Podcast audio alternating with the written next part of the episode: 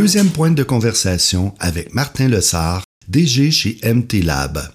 Maintenant qu'on comprend mieux la genèse de cet incubateur vertical axé sur le tourisme, Martin nous explique le rôle qui jouent les partenaires, par exemple Tourisme Montréal, l'UCAM, l'Aéroport international Montréal-Trudeau, et les startups, par exemple Hopin, Look Go et New Guest. Bon podcast! Euh, selon toi, euh, trois ans et demi, un an de pandémie, donc vous avez déjà 15 ans d'expérience si on compte les, ce que vaut euh, un an de pandémie. Allez-vous gérer ça, j'allais dire, sous forme de silo, c'est un grand mot parce que je t'ai bien entendu, à savoir le tourisme, la culture, le divertissement, maintenant le sport, les affaires sont intimement, intrinsèquement reliés. mais, mais c'est ça, d'embarquer le camping là-dedans, puis à un moment donné, ça peut devenir un gros melting pot mais n'importe quoi. C'était dans ce sens-là que je disais, il va-tu avoir des, répercussions ailleurs? Entrevois-tu, entrevoyez-vous qu'il y ait des piliers un peu plus solides, n'est pas le bon mot, mais qu'il y ait un truc qui est plus comme euh, ben, touriste d'affaires, justement, puis un autre truc. Puis après ça, si, ça coûte à faire à Charlevoix, ben fair enough, euh, vous irez faire vos meetings. C'est, euh, rendu là, peut-être qu'on va commencer à se poser des questions de branding. c'est peut-être quelque chose que tu connais bien. Euh, je pense que la marque MTLab est assez forte. Donc, euh, est-ce qu'on peut imaginer qu'on aura un MTLab divertissement, MTLab culture? On peut imaginer ça. Je ne sais pas dans les plans du tout, du tout. Je pense que la marque est assez forte. Puis, on ne se cachera pas, le Québec est quand même pas si grand que ça non plus pour avoir une si grande diversité. Par contre, on peut imaginer qu'on a des programmes spécialisé. Et c'est plus vers ça qu'on va aller. Et donc, euh, un des trucs qu'on a pensé faire, puis la pandémie nous a ouvert les yeux par rapport à ça, notre programme d'incubation se faisait sur place. C'était la même manière qu'on faisait ça parce que notre but, nous, c'est de prendre des startups ou des jeunes entreprises qui sont déjà assez compétentes dans ce qu'elles font, elles ont une expertise dans ce qu'elles font, elles cherchent une adéquation au marché. donc, on prend pour acquis qu'elles savent un peu où est-ce qu'elles s'en vont, mais nous, on leur apporte l'adéquation, donc de faire les rencontres de, s'assurer qu'elles ne perdent pas leur temps et qu'elles parlent aux bonnes personnes. Et ça, on pensait que ça se faisait en personne. Enfin, on le pense toujours, mais on a vu qu'on peut le faire aussi en partie à travers le Zoom. Et donc, ça, nous a ouvert sur, les régions. Donc, on a bien compris que, la, distance n'est plus un problème. Et donc, du coup, ça va nous ouvrir peut-être des choses qu'on peut avoir un programme qui peut être diversifié en disant quelqu'un qui est en dehors de Montréal, peut-être aurait des besoins différemment, différents, et donc offrir quelque chose qui serait, mettons, hors Montréal puis en Montréal ou hors grand centre urbain. Et évidemment, tu me vois venir vers l'international, d'avoir des programmes juste pour des gens qui veulent atterrir à Montréal comme porte d'entrée vers l'Amérique du Nord pour les affaires. Mm-hmm. Et donc, euh, c'est vers ça qu'on se dirige aussi. Mais là, en ce moment, on s'ouvre sur la France. On a, grâce au ministère de l'Économie, on a un programme d'exportation-importation. Et donc, euh, c'est quelque chose qu'on va faire en 2021-2022. Ma question, en fait, était plus reliée non pas à, travers le branding, ben, oui, un peu indirectement, mais surtout par rapport à d'éventuels partenaires ou d'éventuelles startups qui, pour l'instant, ont peut-être une image X de ce que peut apporter ou pas MT Lab, puis qu'en en fonction de, de, l'étape, comme je regarde le descriptif qu'il y a sur euh, la page d'accueil, ça parle de tourisme, de culture, de divertissement, ça ne parle pas d'affaires, ça parle pas de sport. Je comprends que sport, c'est peut-être un peu plus nouveau, mais le palais des congrès est là. Fait que déjà, ce que vous faites déborde du simple triangle qu'on est habitué de voir, euh, du moins à Montréal, à savoir divertissement, culture égale tourisme.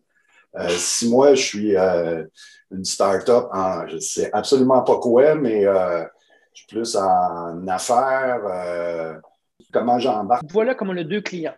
Les partenaires qui payent en argent mm-hmm. pour qu'on puisse faire rencontrer les startups et les startups, en ce moment, payent en temps pour rencontrer les partenaires. Euh, les startups, c'est surprenant, euh, même si on a des grands partenaires, ils sont toujours quelque part surpris de dire, mais pourquoi j'irais rencontrer tel partenaire? Ben, parce qu'ils ne connaissent pas les vrais besoins, puis ils ne savent pas que leurs solutions peuvent s'adapter. Donc, nous, notre rôle, effectivement, c'est de juste de dire qu'il existe des opportunités, puis on a euh, une méthodologie qui vous permet de rapidement voir l'opportunité, si ça vaut la peine de continuer ou pas. On n'offre pas la, la, certitude d'avoir des contrats, mais la, certitude qu'au bout de quelques semaines, quelques mois, tu es capable de savoir est-ce qu'il y a une opportunité à, ce que je dois changer ou ça vaut la peine d'investir. Je vais donner l'exemple de quelqu'un qui, avant le, programme, avant que l'Intelab existe, euh, c'est quelqu'un que j'avais interviewé pour l'étude de marché qui disait Ah oui, je veux embarquer dans un incubateur. Elle, ça fait déjà un an ou deux qu'elle avait sa, solution. Elle est rentrée dans, la première cohorte, en septembre 2017. Et euh, au bout de trois, quatre mois, après avoir parlé à tous les partenaires, sa solution qu'elle avait développée depuis trois ans, ben, les partenaires n'en voulaient pas vraiment. Ça, en fait, elle était soit trop en retard, soit trop en avant sur le marché. Ça ne fitait pas. Elle s'est dit, OK, mais ben, je jette l'éponge. Et donc, c'est triste d'entendre ça, mais trois ans auparavant, elle aurait peut-être eu l'énergie de modifier sa, solution pour s'adapter aux besoins actuels. Et donc, euh, ça a prouvé un peu que l'MTLab est là pour quelque part, à la fois pour dire ça ne vaut pas la peine que tu continues en tourisme. Elle aurait pu aller dans d'autres domaines, on s'entend. Là. Le tourisme n'est pas la finalité. Mais au moins, elle, aurait pu dire OK, c'est n'est pas là que je vais faire mon argent, c'est ailleurs.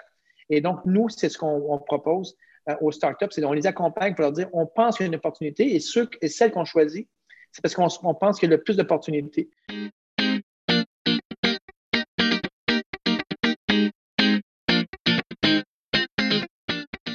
Façon typique, ça fonctionne comment? Je suis une start-up. Euh, je dois vous découvrir, puis après ça, euh, je vous écris, je dis j'existe et. Euh, oui, c'est ça. Ben, écoute, pour le processus, c'est en train de changer. Je vais te raconter l'histoire. Je veux dire, tu vas tout savoir de moi, là, Normand. C'est qu'on devait normalement lancer notre cohorte pour 2021. on devait le lancer en janvier. Et c'est au moment où euh, le, ministre Legault a annoncé qu'on repartait en, confinement un peu plus sévère, surtout avec le, couvre-feu.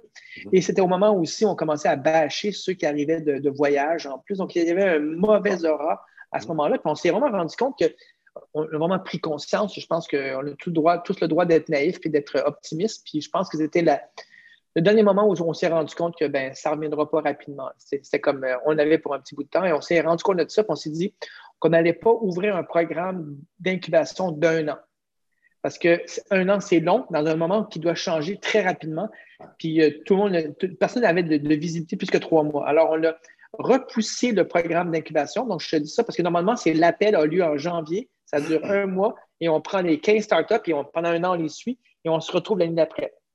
Donc, comme il y a un grand besoin d'innovation, on s'est dit, on va juste profiter de, la pandémie puis du fait qu'on peut faire ça sur Zoom pour prendre un, morceau d'incubation qu'on avait, donc euh, le, la première, ben, le premier mois de l'incubation, qui, sont des rencontres de découverte de l'écosystème. Donc, on a fait un programme qui s'appelle Découverte en un mois, en fait plutôt en six séances. Euh, parce qu'on ne veut pas non plus saturer les gens. Mais en six séances, on leur dit on vous donne les clés pour comprendre est-ce que ça vaut la peine de, venir chez nous. Donc, ce programme-là, euh, on, on, a fini lundi l'appel pour le deuxième. Ça a tellement bien marché qu'on a ouvert un deuxième. C'est un programme de mois. On l'a ouvert pour le mois d'avril. Et là, on a tellement vu du succès encore pour ceux qui veulent rentrer en avril qu'on va ouvrir un pour le mois de mai.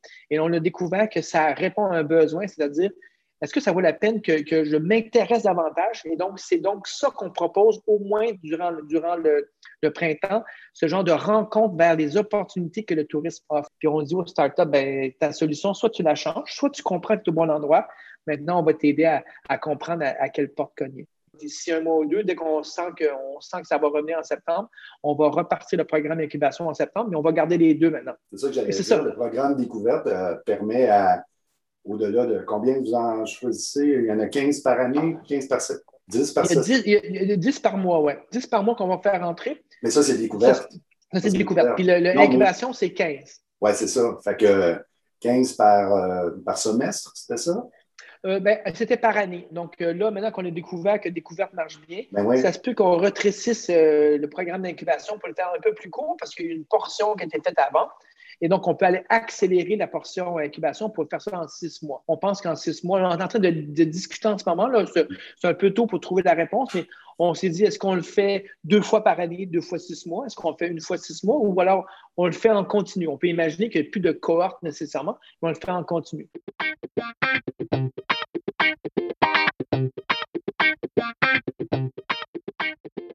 Petite question rapide par rapport aux partenaires. Eux autres, ils arrivent là-dedans, ils ont-ils déjà, est-ce qu'ils ont déjà établi des besoins, des trous, ou finalement sont en mode découverte eux autres aussi, puis euh, une espèce de choc de paradigme en rencontrant euh, une start-up qui leur ouvre un territoire dans lequel ils ne s'attendaient pas, pas en tout à être présents ou être actifs? C'est les deux. C'est les deux. Donc, on, fait, euh, il y a un travail de découverte, effectivement, de, leur part. C'est ce qu'on appelle, de leur point de vue, ça s'appelle des, tendances. Donc, nous, on leur offre le service de découvrir les tendances. Il y a des tendances folles, des, des tendances qu'ils connaissent déjà, mais au moins, ça leur permet de pouvoir dire Ah, c'est quelque chose qui monte, qui monte. Comme par exemple, l'audio, depuis quelques années, ça commence à monter. Tu sais, ils voient venir. Donc, pour eux, c'est un signal faible, mais c'est un signal. Est-ce qu'ils vont l'utiliser ou pas? Ça, c'est autre chose. Et donc, le premier service qu'on leur offre, c'est de découvrir quelle est l'innovation qui est en dehors de leur mur, qui est en dehors de leur radar. Donc, c'est ça qu'on mhm. leur offre comme service. Puis là-dedans, tu serais surpris, mais il y, a des, solutions qui sont vraiment, de leur point de vue, champ gauche, puis que quand ils le voient venir, ils font comme genre, je ne l'ai jamais voulu, mais je, le veux maintenant. Tu sais. Ah ouais, hein? euh, donner une solution, par exemple, euh, puis même, c'était une surprise pour tout le monde parce qu'on l'a vu, c'est une bonne idée. C'était une solution de marketing euh, olfactif à l'époque puis que, que c'est stimulation déjà vue. Il y avait une solution, donc, donc quelque part, de, de, de, de, gérer les odeurs. Et quand elle, elle, elle a rencontré les partenaires, elle s'est dit je comprends votre besoin d'avoir un, souvenir de votre passage et l'odeur. Tu sais très bien que c'est quelque chose qui a le, plus grand souvenir. Or, le tourisme et le souvenir, ça va très bien ensemble. Mais il n'y avait aucun partenaire qui a demandé en disant Je veux quelque chose avec des odeurs. Elle est arrivée en disant Je vais vous proposer une expérience olfactive de destination bingo, elle s'est retrouvée au Mexique. Euh, son premier client, c'était à Shawinigan. Montréal a eu son, odeur. Elle est rendue maintenant à Marseille. Elle a ouvert un, laboratoire à Avignon.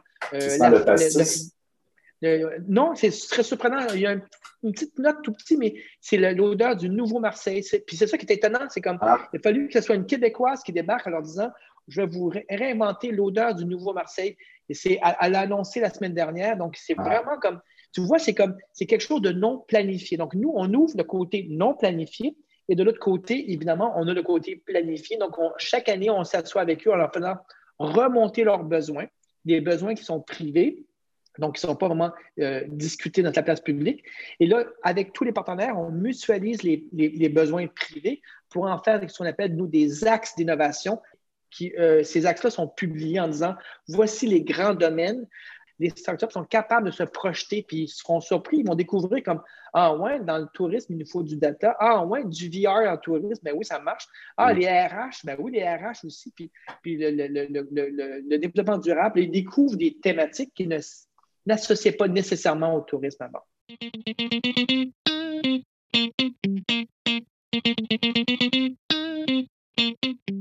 Là, m'a projeté dans l'avenir, m'a te faire, perdre des cheveux ou m'a faire grisonner, mais euh, un, trois ans et demi assez bien rempli. Dans, dans, un autre trois ans et demi, sept ans, MT Lab, ça va goûter quoi? Qu'est-ce que ça va avoir fait bouger? Euh, on, est assez ambitieux. Je veux dire, euh, ni plus ni moins, on a l'ambition de faire de Montréal comme étant une plaque tournante de l'innovation en tourisme, carrément. Puis je pense que de ce côté-là, on voit tous les signes parce que les partenaires embarquent. Euh, que, puis même Montréal a donné des signes de dire on serait intéressé.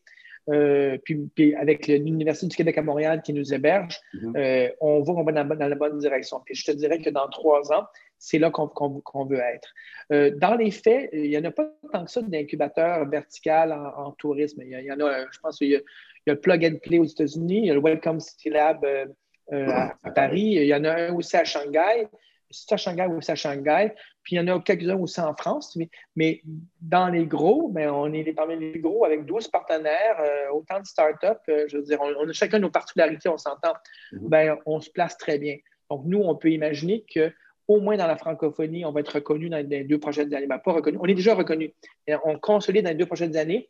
Après ça, on s'ouvre sur le reste du monde en disant ben, voici ce qu'on peut apporter. Parce que je crois qu'on est un. Ben, tu connais bien Montréal et le Québec en général, on aime ça innover puis expérimenter. Et c'est un beau laboratoire pour ça. Je, crois que c'est à la fois différent de Paris, parce que je pense qu'on va à Paris pour certaines affaires en particulier, et le Welcome Lab va toujours avoir sa place pour ça. Puis San Francisco aussi pour l'innovation, mais c'est des raisons différentes qu'on va. Ceux qui vont chercher des raisons différentes en tourisme, on pense qu'on va être capable de pouvoir euh, euh, être une taxe parce que, c'est là que, à mon avis, c'est un secret que même moi j'ai découvert. Le monde du tourisme par définition, c'est un monde qui collabore beaucoup ensemble. Et la structure au Québec fait que les acteurs, parce qu'évidemment, le, produit, euh, c'est un touriste, mais le touriste, je vais le cueillir, mettons, à Shanghai. Je vais parler de Shanghai, mais c'est Air Canada qui va le prendre et l'amener à Montréal. Air Canada est mon partenaire. Il a tiré à l'aéroport de Montréal, c'est mon partenaire. passe une nuit à Montréal. Le Tourisme Montréal est très content. ensuite, il va aller faire un tour, mettons, à la CEPAC. Euh, au Palais des Congrès, euh, au Musée de la civilisation au Québec. Ils sont tous les mêmes partenaires. Et donc, c'est quelque chose, c'est quelqu'un qui se partage. Donc, il n'y a pas de la même concurrence que dans un milieu, mettons, pharmaceutique, où mon secret, c'est ouais. pour que tu le saches. Donc, en soi, c'est déjà une collaboration en tourisme. Et au Québec, donc, euh, la francophonie dans une mer anglophone fait qu'on a encore plus de petits villages gaulois, une meilleure collaboration. Donc, c'est ce qui fait qu'on a à la fois Air Transat, donc, on a Transat avec nous et Air Canada. Air Canada est peut-être plus euh, le, business, puis Air Transat plus le consommateur. Donc, ils s'entendent super bien, ils sont déjà mm. très amis. Ailleurs, ça aurait été très difficile. Cette synergie-là, cette collaboration-là, ça, tu ne trouves pas ça n'importe où. Et on pense que c'est notre formule magique pour être une plaque tournante de l'innovation touristique. Ce que j'aime bien entendre de ta formule magique, c'est justement qu'elle-même n'est pas à l'abri des, changements de paradigme ou euh, de pandémie qui fait en sorte que vous vous réinventez vous-même. Fait que je pense que c'est une bonne chose. Que les startups soient souples, que les partenaires soient souples, mais que MT Lab demeure souple aussi, justement, pour aller là où le vent vous mène, ou là où vous voulez aller, mais qu'en cours de route, vous puissiez euh, vous virer de bord comme des tonnes d'industries ont fait au cours de la dernière année. C'est assez fantastique. Oui, ben, naturellement, le tourisme a été le premier frappé, mais aussi ben, c'est la culture, le divertissement, le tourisme a été frappé. C'est fou, là, on est au cœur de la, tempête. Mais mm. c'est un lieu qui, est résilient. Dès que ça va ouvrir, c'est les premiers trucs qui vont rouvrir. Tu vas voir, euh, ça ne prendra pas de temps, tu vas entendre des, problème de, ressources humaines en disant on manque de personnel, il y a, trop de touristes. Tu vas voir, ça va venir très rapidement. C'est naturel, c'est résilient. Ça correspond à la respiration euh, mm. quelque part dans le monde entier. Donc, euh, euh, de ce côté-là, c'est naturel. Cette résilience est comme, est inscrite aussi dans, le tourisme. Ben, en tout cas, je vais continuer à te suivre sur Facebook, puis j'ai hâte de voir qui sera le 25e partenaire. On va sûrement en entendre parler dans trois mois, je dirais. non, pas longtemps, ouais. Merci beaucoup, Normand. Salut. C'est tout pour cet épisode. On se revoit très bientôt pour une autre pointe de conversation bien épicée. D'ici là, rendez-vous sur mon site miron.co pour découvrir d'autres épisodes de Das Blitzcast et pourquoi pas découvrir mon offre de service axée sur le marketing communicationnel. Santé!